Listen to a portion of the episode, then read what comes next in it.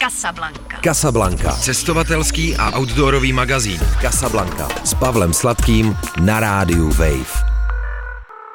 Na rádiu Wave začíná Casablanca, cestovatelský a outdoorový magazín. Zdraví vás Pavel Sladký.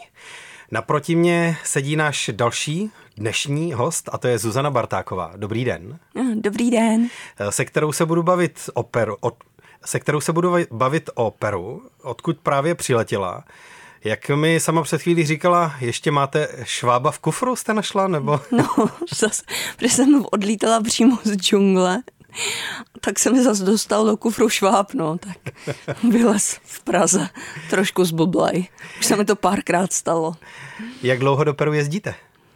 15 let, prvně jsem tam přiletěla 2008 na přírodovědný výzkum přímo taky do Amazonie, protože jsem vystudovala vlastně biologii. Eh, vy o sobě říkáte, že máte ráda všechny části Peru, eh, nebo všechny ty biotopy, všechnu tu různorodost Peru. Eh, máte ale přece jenom nějaké místo, které je vaše srdcová záležitost, kam jezdíte nejvíc, kam se vracíte nejčastěji za těch 15 let? No, je to právě tato džungle. A to právě pro velkou biologickou rozmanitost, protože Uh, to patří, uh, tato amazonská džungle k místům, kde můžete pozorovat největší počet jak ptačích druhů, savců. Tam vlastně, když přijedete, tak už jenom ten hluk všech těch živočišných druhů, co žijou okolo vás, tak to vás úplně dostane. To je slyšet ve dne, v noci, po každý jsou tu zvuky jiný. Takže díky právě té velké biologické rozmanitosti a množství toho života je to pro mě ta džungle.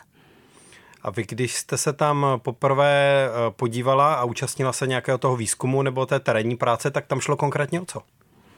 Tak tam jsme pracovali na tomto místě. Tam mělo spoustu vědeckých institucí a univerzit své výzkumy. My jsme tam byli takový terénní biologové, co je udržovali v chodu.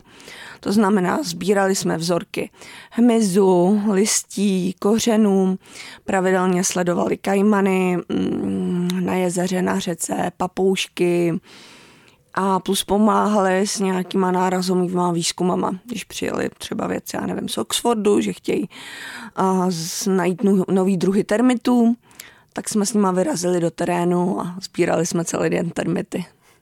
A vás to bavilo? Takže jste se po prvním půlroce sice vrátila do Česka, ale hned jste tam zmizela zase. Jo, potřebovala jsem si jenom našetřit nějaký peníze ještě, protože jsem pak chtěla procestovat i jako dál Peru, protože vlastně při té první návštěvě už mi nezbyl ani čas navštívit Machu Picchu a, a peníze a to. Takže jsem se jenom vrátila, abych měla tady dva, dvě práce, vydělala si maximum peněz a mohla se zase vrátit do Peru. Vy dneska průvodcujete v Peru, vedete blog, který je věnovaný kompletně mm-hmm. cestování po Peru. Vydala jste e-book s takovými základními radami eh, pro lidi, kteří by se do Peru eh, chtěli podívat. A já mám dojem, že většina lidí, kteří do Peru míří, eh, tam právě míří s tím cílem vidět od každého něco. To znamená nezaměřit se úzce jenom na Andy nebo úzce jenom na Amazony a všechno to nějak nakombinovat. To je ale někdy eh, trochu komplikované už z hlediska podnebí, ne? Protože eh, ty sezóny jsou v každé té části trochu jiné. Jo, přesně tak. Zrovna teď je to v tomto období, jako naší zimy, tak tam je jeho americké léto, takže na pobřeží je fakt vedro, okolo 30 stupňů. Ještě před uh, třemi dny nebo dvěma dny jsem byla na skok u oceánu, to ještě před odletem vždycky chci, chci využít a tam je fakt 30 stupňů horko. Pak čím víc do hor, tím větší zima na Duhové hoře, která je 5000 metrů vysoko, klidně i uh, sněží, nebo od těch výšek 4000 vejš a džungle, to je zase takový skladník, zase 30 stupňů a velká vzdušná vlhkost. Takže já právě uh, hodně lidem třeba doporučuji, když tam jedou, tak aby si vzal nějaký funkční oblečení a vrstvili. Protože se musí připravit. Pokud chtějí vidět uh, ty základní části Peru, tak, tak vlastně veškerý klima to zahrnuje. Vy jste sama zmínila, že na Machu Picchu jste se na poprvé nedostala, ale potom jste si ho chtěla doplnit. Ani na podruhý. Ani na podruhé se to nakonec nepovedlo? No, protože když jsem se tam chystala vlastně na konci toho mýho pobytu 2010, tak te, teď v tomto období je tam, končí období dešťů a často dosá, eh, dochází k sesuvům půdy a bahna.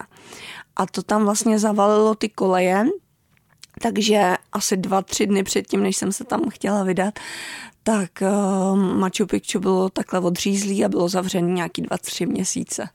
Takže se mi to podařilo až na potřetí. Na potřetí se to povedlo, mm-hmm. jo? A stálo to za to? V té době jo, protože v té době ještě tam, teď je, už je tam hodně restrikcí, pro, protože každoročně tam míří víc a víc uh, lidí. Takže teď se tam smí pohybovat jenom po určitých okruhách a jednosměrně, kdežto uh, předtím si člověk jenom koupil vstupenku a mohl strávit libovolně na jakýchkoliv místech, prostě po celém Machu Picchu. Takže to, to určitě jsem ráda, že jsem to ještě zastihla v té době, kdy to bylo takové volnější. Jsou některé z těchto z těch eh, nejslavnějších, nejnavštěvovanějších eh, památek v Peru turistické pasti? Mm, o některých to říkají. Takovou typickou turistickou pastí, co se často zmiňuje, jsou plovoucí ostrovy na jezeře Titicaca. Mm-hmm. A, tam bych to ještě rozdělila, protože a, každý ten ostrov obývá vlastně jiná rodina, má jako jiný majitele, takže opravdu nějaký jsou, co mi lidi popisují pomalu jak Disneyland, jsou zvyklí, že tam jezdí a nevím, nechci jako paušalizovat, ale třeba taky jako typický americký turisti, kteří mají rádi nějaký jako divadílko, klidně jim nevadí, že jim natáhnou ty ceny několikanásobně, ale neplatí to o všech jako ostrovech, protože jsou tam pořád, ty ostrovy obývá asi 2000 lidí, z toho dvě třetiny už tam trvale nežijí a jezdí z těch ostrovů na noc přenocovat do nejbližšího města, čili do Puna. A ráno se tam zase vrací, aby turistům ukázali tyhle ty tradice, jak se tam dřív žilo. No a každý to právě pojímá po svém. Takže někteří z toho opravdu je jako turistická past, ale jsou tam ještě jako, řekla bych, docela hezký ostrovy, kde ty lidi se chovají tak nějak mm, jako normálně nebo přirozeněji než na těch některých. Jak si vybrat? Když člověk nemá předchozí zkušenost, eh, jak eh, natrefit na ty rodiny, se kterými to půjde nějak? Uh, no, tak uh, je dobrý tam nejet asi jenom takhle na otočku v rámci toho jako jednodenního výletu, kdy se prostě jede vyrazí se za hoďku, jste na těch ostrovech, strávíte tam hodinu a dvě a jedete dál. To vás právě často odvezou na nějakých takových, jak tomu říkají, Disneyland. Ale když si vyberete třeba uh, pobyt, kde tam strávíte noc, dvě noci s nimi přímo na těch ostrovech, tak je větší šance, že je to právě u těch rodin, co tam trvale žijí a že to právě nebude tohle to takový jednorázový divadílko. A nebo tam prostě znát, znát ty místní, no. A je potřeba říct, že vy jste se eh, teď vrátila z Peru ve velmi nestandardní situaci, která v té zemi panuje nebo panovala. Můžete to přiblížit? Mhm, Peru zasáhly od vlastně 7. prosince loňského roku největší stávky, co mi místní říkají za posledních 20-30 let. Já tam jezdím 15 let a zažila jsem tam velký stávky. Myslela jsem si, že největší byly právě v těch letech 2008-2010, co jsem tam žila. Ale tyhle mě teda překvapily uh, tím, že opravdu někteří lidi do toho šli hodně tvrdě, uh, spousta věcí bylo nedostupných, dvakrát zavřeli Machu Picchu a některé cesty byly opravdu totálně neprůjezdné. A až do teďka je vlastně pořád okolí jezera Titicaca nedostupné. Tam se dá občas dostat nějakýma objízdnými cestama, ale pořád tam ty blokády trvají od toho 7. prosince. Jinak zbytek teď Peru už je v klidu už se tam dá normálně cestovat. Teď eh, naopak doporučuju, kdo chce zažít Peru bez turistů, tak teď je ideální čas. Protože většina třeba agentur, který spolupracují eh, s turistama z Ameriky, z Kanady, z těchto těch zemí, tak oni zrušili ty pobyty do června. Takže si myslím, že do toho června máte velký, velkou šanci zažít Machu Picchu i celý Peru s minimem turistů. Opravdu teď, co jsem tam byla na těch turistických místech, jako Cusco, zažila jsem tam, eh, tam připravovali slavnosti Inti Raimi, to jsou největší inský slavnosti a byla jsem tam jediná turistka u toho, takže, takže teď je fakt ideální doba tam vyrazit. Co si představit za tím, co jste říkala, že někteří lidé do toho šli hodně tvrdě? Hodně tvrdě tak, že nenechali často projet ani sanitky. Tyhle ty Stávky mají bohužel na svědomí několik lidských životů a to včetně dětských, protože se buď ta lékařská péče, anebo s tím pacientem se nedostali prostě zavčas do nemocnice. Takže zemřeli. Pak při těch střetech zemřelo mezi 60 a 70 lidmi a to jak na straně demonstrantů, tak to na straně policie, protože hlavně zase u toho jezera Titikaka, kteří, oni tam mají trošku jako, místní říkají, takovou divočejší krev a jednak jsou tam ještě i jiné sociální a politické problémy, takže tam se protestovalo hodně, takže tam zemřelo několik příslušníků policie a armády, některým zapálili auta, některý nějak při těch střetech a poslední úmrtí bylo, kdy uh, vlastně byla větší skupina demonstrantů, armáda před nima ustoupila a ustoupili, velitel jim dal rozkaz, aby ustoupili do ledové řeky a tam se většina z těch mladých vojáků, bylo jim kolem 20, tak se utopili nebo umrzli prostě, protože to je 4000 metrů vysoko a voda je tam velmi chladná. A Peruánci ještě často neumějí plavat. Vy jste těhotná, mm-hmm. tohle všechno jste zažila s břichem. No.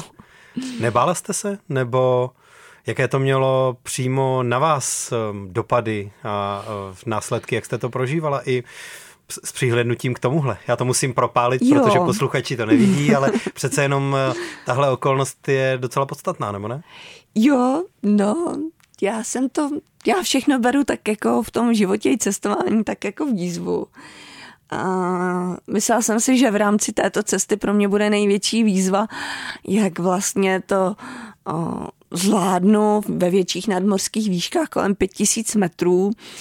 Kupovala jsem si kvůli tomu pulzní oximetr, protože když jsem si třeba googlovala nějaký články, tak moc uh, vlastně k tomuhle není. Jenom takový obecný články, že se to prostě nedoporučuje na 3000 metrů, a něco v tomhle stylu.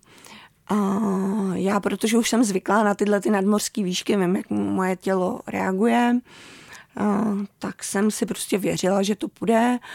A nakonec tohle to šlo bez problému a nebyl, nebyl to problém. A největší právě výzvou byly tyhle ty stávky, stávky a barikády a domlouvat se s těma místníma, když člověk to chtěl přejít, protože Někde vás pustili, stačilo se s nima domluvit. Někde chtěli úplatek. A někde vám řekli, že si to komunita odhlasovala, že se třeba pouští auta v 6 nebo v nějaký prostě čas určený. A někde byli tvrdohlaví. A že prostě, jestli chci projet, tak musím mít, jestli mám teda rizikový těhotenství, tak potřebuji potvrzení od doktora.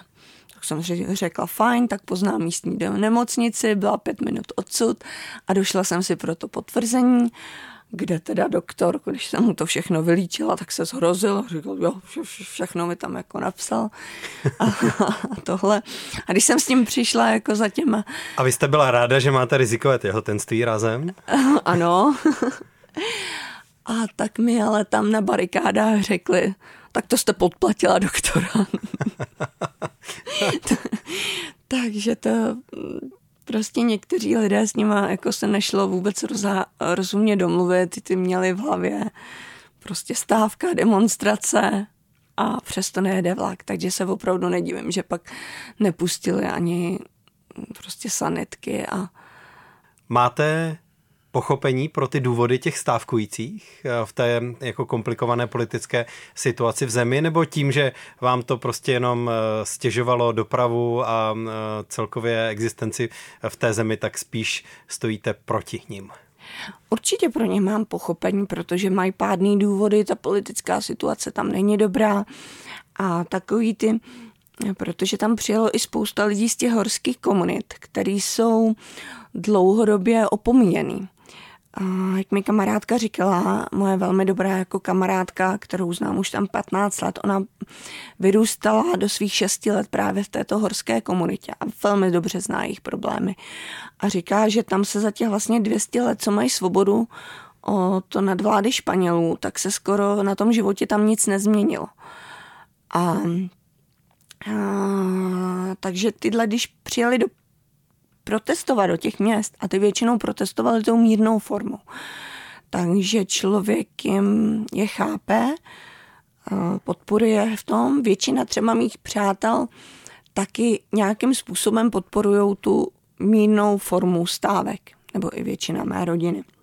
Ale rozhodně ne tyhle ty blokády, kdy vlastně jsou sami proti sobě, protože pak, když to město je totálně zablokované, tak se tam nedostanou potraviny, plyn, pohonné hmoty, takže tam bylo všechno několikrát násobně dražší. Třeba v Puerto Maldonado, to je město, odkaď uh, pochází mm, vlastně, kde jsem, kde jsem pr- pracovala na těch výzkumech. A pak je tam, s, jako už mám jednu dceru, tak z její strany rodina tam žije. A tak tam ty ceny třeba benzínu byly v přepočtu 130 korun za litr, což na místní poměry, kde mají prostě nízké platy, tak jsou strašný, strašný částky. A pak tam docházelo k takovým paradoxům, že farmáři neměli ani peníze, jak dostat ty svý potraviny z těch farem do města. Takže ceny veškerých potravin ve městě byly neuvěřitelně drahé. Mhm. Takže ty lidi vlastně byli eh, ty, ty, jako ty, zatvrzelí, ty nejradikálnější, stávkující, vlastně dělali pravý, pravý opak pomalu tomu. Že, protože stát na ně jako kašlal, stávkami si očividně nic moc nepomohly, protože se v tom Peru v rámci politické situace skoro nic nezměnilo a naopak přinesli spoustu problémů těm, těm místním, kteří se snažili nějakým způsobem žít a pracovat. Kdy počítáte, že se do Peru vrátíte? A myslíte si, že situace bude nějak zásadně jiná potom? Já se tam vracím každoročně, takže předpokládám zase na zimu. A mm, v Peru je to tak, že tam stav, tyhle ty větší stávky, kdy jsou blokády, jsou tak jednou, dvakrát za rok. Takže určitě tam zase na nějaký stávky narazím. Bude, bude nová volba prezidenta něco zdraží nebo něco a určitě budou. Jen doufám, že už nebudou v takovémhle rozsahu, protože tohle byl opravdu extrém. Jaká jsou vaše nejoblíbenější peruánská jídla? Tak je toho hodně. Já teda nejím maso, takže mám ten výběr trošku zúženější, ale i ne masožravci se tam najedí skvěle. V džungli mám ráda takačo, to je z banánů na vaření a jsou takový osmažený, rozšťouchaný a udělaný z toho takový jako koule a dá se to jíst se salátem, s čímkoliv. Masožravci si k tomu dávají přílohu nějaký grilovaný kousek masa. Mám moc ráda jejich omáčky z achí a mario. Achí je taková lehce pálivá žlutá paprička a z toho tam připravují spoustu, spoustu omáček. Tak třeba papá wankaina, té jsou brambory s tou omáčkou s Achy a Mario, tak to je taky další moje oblíbené jídlo. Jinak často lidi tam mají rádi seviče, to je peruánské národní jídlo, je to mm, čerstvá ryba, jenom marinovaná v limetkové šťávě, občas dochucená nějakým kořením, podle, podle, podle kraje. Já jsem totiž eh, ve vašem e-booku narazil na to, že eh, pamatujete na eh, vegany a vegetariány mm-hmm. jako jednou podkapitolkou tom stravování, jo. tak jsem se na to právě chtěl proto zeptat, jako jaký máte přehled o peruánské kuchyni, která někdy bývá označovaná jako za jedna z nejlepších na tom mm-hmm. kontinentě a co vás vedlo k tomu, že věnujete pozornost právě tě hm, bezmasé kuchyni. No? No, protože čím dál víc eh, cestovatelů si myslím, eh, že jsou zvyklí, nebo že právě nejedí maso, i se mě často na to ptají, jaký jsou možnosti právě stravování v Peru. V těch větších městech, těch turistických oblastech, tam už jsou peruánci taky zvyklí a mají tam běžně v nabídce vegetariánský nebo veganský pokrmy. Na tom venkově je to horší. Co jsem tak jako zjistila, tak se jich člověk nesmí ptát, jestli mají něco bezmasího nebo vegetariánského. To se většinou vyděsej a nevědí, co mají připravit. A řeknou, že nemají. Ale když si tak jako při, projdu všechny ten celý jídelní lístek, vidím ty přílohy, tak si řeknu, tak tam je spoustu možností, tak jim vždycky řeknu, že můžou udělat třeba smaženou juku s tady tou omeletou, s tímhle to nakombinovat. A to pak v pohodě připravěj. Jen člověk, teď se bavím fakt o těch odlehlých jako oblastech, jako někde v horách a to, tak tam je pořád, jako když se tam člověk zeptá na to, na něco vegetariánského, tak, tak vidím úplně tu hrůzu v jejich očích, co to po nich chci. Jaké to je cestovat po Peru s dětmi? Eh, řekla bych, že v jednom směru jako výborný, protože peruánci děti milují, s dětma normálně cestují, protože nebo si je berou do práce, tam nefunguje nějaký systém sociální podpory, takže tam vám buď eh, děti hlídá rodina, anebo si je berete všude sebou. Takže tam jsou na to hodně zvyklí, jsou k ním jako milí, není to žádný jako děti neběhat, nelítat, chovat se potichu. Takže v tomhle směru je to, je to dobrý, jenom si myslím, že ten člověk musí být trošku zkušenější jako cestovatel, ne, že jde, že byl dvakrát v Chorvatsku a pak se vrhne jako s dětma do Peru. Musí už být trošku jako zvyklý a pak je to v pohodě. Jediná obtíž je třeba, pokud se dětem dělá špat, protože tam jsou dlouhý přejezdy. Často dálkovými autobusama, které jsou lepší kvality teda než u nás, ty kvalitnější samozřejmě jsou tam nějaký místňácký až po ty lepší. A já jsem ty, teď s Rozy takhle jezdila mm, poslední měsíc několikrát a naopak to má ráda, že si tam rozloží to sedátko úplně jako do postele. Tak, ale vím, že třeba nějaký děti při ty dlouhé cesty jako nedávají tyhle přejezdy, protože třeba mezi Kuskem a Puertem Maldonádem je to desetihodinová cesta. Vy trochu chraptíte, mm. což teda je tím, že jste křičela na dceru, nebo že ty ne. dlouhé trasy autobusy mají ještě jiný riziko? Má, že, že tam je často puštěná velmi silně klimatizace. A vlastně ten poslední týden jsem strávila hodně na cestách, že jsem přejížděla z hor ještě do džungle. A, takže opravdu z extrému, z velkého chladu do, do skleníku a pak bylo několik přeletů během dne, vlastně tři letecký přelety. A, takže takhle se mi to nastřádalo. Takže vám to trochu uh, zkomplikovalo návrat do Čech. Mm-hmm.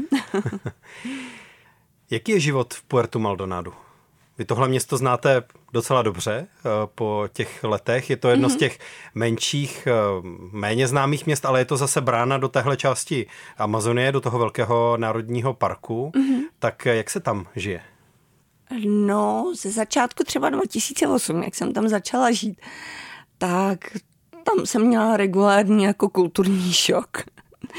Protože jsem ještě neuměla moc dobře španělsky. Byla jsem zvyklá cestovat po Evropě a ta Latinská Amerika je úplně něco jiného. Takže mě tam prostě štval ten smrad, prach, plíseň všude, protože jsme v tropech, tam člověk, pokud si, třeba když tam mám ten velký batoh, tak se ho musím každý měsíc aspoň dát, prostě vyvětrat na sluníčko, protože se na tom hned začne tvořit plíseň. A taky, eh, jak jsem tam byla taková jediná gringa, protože v tom, Puerto Maldonado nežije moc turistů nebo bělochů, tak všichni se mi snažili dávat dvojnásobné ceny. A tím, jak jsem neuměla ještě moc španělsky, tak to bylo tak jako náročné to obhájet. Teď, teď už jim vynadám a už je to, už je to v klidu. A, ale mně se tam třeba teď žije dobře, líbí se mi tam, tam oni vlastně všechno jedí čerství. Ráno vstaneme, jdeme na trh si nakoupit čerstvou snídaní, k obědu z, z čerst, se vaří z čerstvých surovin. Je to, je to v mnoha věcech eh, jiný, ale když jsem pochopila tak nějak tu jejich mentalitu, tak, tak, tak jsem si zvykla. Je to, je to ještě takový město, kde i třeba hlavní silnice k autobusovému nádraží je bahnitá a plná jako výmolů, takže to není, tam je třeba hezky udělaný to centrum, ale je tam eh, spousta takových, um, ještě je to opravdu takový divoký, divoký město, ale já to mám svým způsobem ráda, mě asi ten takový ten evropský, evropský uspořádání a všude takový všech zorganizovaný a vymydlený, tak, tak mě to tak neřekla bych jako nudí, ale ale není to tak dobrodružný, no. jako v tom puertu, kde nevíte, co se vám kdy stane a co zas, co zas novýho přijde. Já jsem pro vás tady šel na recepci eh, rozhlasu eh, a eh, abychom se pozdravili a potkali a přišel jsem o pár minut později, omluvil jsem se a vy jste říkala, že to jako po návratu z Jižní Ameriky vůbec neregistrujete. Mm-hmm. Takže i tohle fungování, hm, tohle jiné nakládání s časem vám vyhovuje? Jo, jo, přes, přesně tak, protože tam člověk, i když se prostě spozdí, tak tam z toho jako nic, nic nedělají. Já už jsem si taky na to zvykla, že hmm, často, že někdo něco slíbí, tak ta pak to nedodrží, tak dobře, tak když s ním spolupracuju pracovně, tak jako vím, že uh, už s tímhle člověkem spolupracovat dál nebudu, že by to jako nešlo, ale když je to v rámci jako přátelství, no tak se prostě, prostě nic neděje. Takhle takhle to tady funguje. Zase se mi líbí, jak uh, oni jsou, oni i přes tyhle ty všechny stávky, přes všechno tohle, tak si tak jako nestěžují, pořád se jako usmívají i přes ten těžký život, tak uh, se tam člověk cítí v mnohem jako lepší náladě s nimi. A to je tam často, často velká chudoba. Teď jsme tam třeba byli, jsme tam jedné horské komunitě, jsme tam teda darovali, protože jim tam začíná teď školní rok, mm, v pondělí jim začal, takže týden jim běží škola. A my jsme jim tam darovali nějaké, nějaký lidi jako z Čech a Slovenska, poslali peníze na školní pomůcky. A pak jsme jim tam ještě nesli oblečení, já jsem tam nechávala nějaké po sobě, po lidech, kteří tam byli se mnou, eh, po rozárce a mě tak překvapilo, že, že i tohle bylo pro ně tak cený, že to ve chvilce prostě bylo pryč, že mi máme utrhli jako ruce, takže, takže pořád v těchto těch právě v těchto těch odloučených komunitách je tam ta chudoba velká. A jsou vděční opravdu za všechno. Rozárka, kterou zmiňujete, je teď s vámi zpátky v Česku? Ano, ano. A jak eh, ona snáší tyhle ty změny prostředí? Eh, vy jste byla teďka tři měsíce v Peru, nevím, jestli byla celou dobu s vámi, celou ale, dobu. Mhm. ale eh, jak snáší nejenom jako klimaticky pod nebím, ale kulturně a ze všech jiných důvodů tuhle změnu sem a tam, protože čtvrt roku je dlouhá doba, to se zvyká tam, pak se zase zvyká zpátky, ne? Mm-hmm. Já bych řekla, že dobře, tím, že ona cestuje takhle do Peru od jejich deseti měsíců. tak už je to pro ní takový jako normální, že jde za babičkou do Peru a mluví perfektně španělsky, protože tatínek na ní mluví od malička španělsky. Takže to prostě bere, že v Peru je to takhle a v České republice zase takhle, že tady máme jiný pravidla na spoustu věcí. Tam se jí totiž hrozně líbí, že třeba v autě nemusí být připoutaná. a spoustu, jako, a už, už to začíná teď rozlišovat. Že třeba říkala mi nedávno, a proč mají v Peru jako lepší jídlo? A tím, jak teď je 6 let, tak se začíná zajímat i víc o tu historii. Teď se mě třeba hodně ptala na Inky, jak jako žili, kdo to byli. Takže si myslím, že to bude pro ní velký, velký obohacení. A že to od malička vnímá prostě tak jako přirozeně. Možná přirozeně nic než ty lidi, kteří tam začnou jezdit až v nějakých 20-30 letech jako, jako já. Že právě mají ten kulturní šok, hrozně mají ty rozdíly, ale ona to od malička bere přirozeně. Jaký je ten národní park Tambopata, jestli to eh, vyslovuju správně? Mm-hmm. Co bych tam měl chtít vidět? Jak bych ho mohl navštívit? No, ideálně je tam zase několika denní pobyt, kdy nespíte přím teda ve městě, ale spíte v džungli. A čím blíž ty rezervaci, tím to bude lepší. Pro Tambopatu jsou typické kolpy, to jsou takový soliska, takové obnažené skály nad řekou sílem a tam se každé ráno slétávají papoušci, jak ty menší amazoněni, tak větší arové zobatený. Jíl jim jednak pomáhá neutralizovat toxiny z potravy, z té rostlinné potravy, pročistit to tělo. To mi pak spousta lidí řekla, to jsem nevěděla, že i tady je nějaký jako jíl, který se tady užívá v rámci detoxikační kůry, ale ta zvířata už to vlastně vědí přirozeně. A tak jim to pomáhá doplnit minerály a zároveň to pro ně slouží takové sociální jako schromaždiště, že tam hledají partnery, něco jako bar, diskotéka a podobně. Akorát po ránu hned. Po ránu hned, no. A je to ohromné divadlo. Tam na nějaké menší, na menší soliska se slítá 10-20 do stovky papoušků, ale na ta největší soliska je to od stovek papoušků víc. A tohle to vidět pohromadě, to je, to je opravdu velký zážitek. Takže papoušci jsou hlavní atrakce, jo? Jinak uh, je tam spoustu dalších zvířat. Na řece Kajmani, podél řeky Kapibary, několik druhů opic a spoustu druhů um, jiných savců, plazů, tapíři a, a v té džungli je to tak, že nikdy nevíte, jako co, co potkáte. To není prostě zoo nebo safari, ale to je taková velká zelená stěna, kde právě vás může cokoliv překvapit. Třeba tapír po um, jako nějakých obrázcích a zážitcích uh, z mládí pro mě bylo jako typ zvířete, o kterém jsem si myslel, že ho nikdy nebudu moct uh, vidět. Uh, kromě teda zoologické zahrady, dejme tomu, že to je prostě něco, co, co mi jako zůstane navždycky nespatřené. Tak vy jste viděla tapíra, jo? Jo, viděla jsem. Jsem A měla to štěstí. Jaké to bylo? No úžasný, protože jsem si jen tak seděla jako u jezera, tam jsem čekala teda na vidry, protože jsem chtěla pozorovat vidry obrovský, mají asi dva metry, jsou taky úžasný. A najednou vedle mě se vynořil tapír. A tak si seš asi dva metry vedle mě.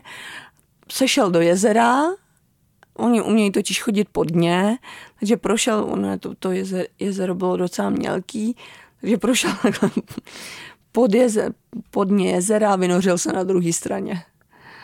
To, to byl teda fakt jako zážitek, který jsem tak jako nečekala, protože to je, když se vedle vás vynoří nějaká prehistorická, uh, prehistorické stvoření, protože opravdu tím svým charakterem vypadá uh, jak z jiného světa. Hmm. Krásný zážitek. Ještě jsem teda neviděla jaguára. I když jsme tam měli, co jsme dělali výzkumy, fotopasti, a každý den vedle toho našeho lodže, kde jsme bydleli, tak jsme našli na těch fotopastech, že tam prostě obchází jaguár. Ale ten má tak dobré smysly, že je velmi těžký ho spozorovat, že o vás ví stokrát dříve, než vy po něm. I když teď se nám třeba naposled stalo, že jsem odjela z toho jednoho lodže, doporučila jsem ho jedné znám, jedné, jedné paní a ten samý loď a ona ho tam pozorovala jaguára. Takže je to hodně i o štěstí. Jaké části peruánských hor máte nejradši? Protože do Peru se samozřejmě taky jezdí kvůli horským trekům, mm-hmm. vysokohorským zážitkům a krajině Ant. Eh, tak eh, jaké vy tam máte zkušenosti? Um, no, já se snažím, protože těch hor je tam spoustu, tak po každý objevovat uh, nové části. Teď jsme byli naposled v okolí Huancaja a tam to bylo moc krásný. To je oblast asi 6-7 hodin jízdy autobusem od Limy a tam právě jezdí minimum turistů, protože je to mimo, mimo tu turistickou, takovou tu klasickou trasu. A jinak mám taky ráda třeba i ty duchové hory, ač tam jezdí dost turistů, protože jsou, pokud vám vyjde počasí, tak jsou fakt fascinující, dechberoucí, i kvůli tomu, že se nachází v pěti tisících metrech nad mořem. Ausangate, to je podle eh, Inku posvátná hora a myslím, že je to tam i energeticky cítit, je to nádherný, nádherné místo a vůbec ten trek kolem Ausangate je taky krásný. Takže a na severu ten Huaraz je taky, taky zajímavý, takže tady asi jako nemám vyloženě místo, které bych měla jako nejradši, nebo možná Ausangate teda. No a pobřeží, ještě abych skompletoval mm-hmm. tu trojici. V Peru je to tak, že čím severněji, tím mm-hmm. tepleji, nebo tím déle to teplo vydrží, nebo ne? Ano, čím severněji, tak blíž k rovníku a je tam tepleji.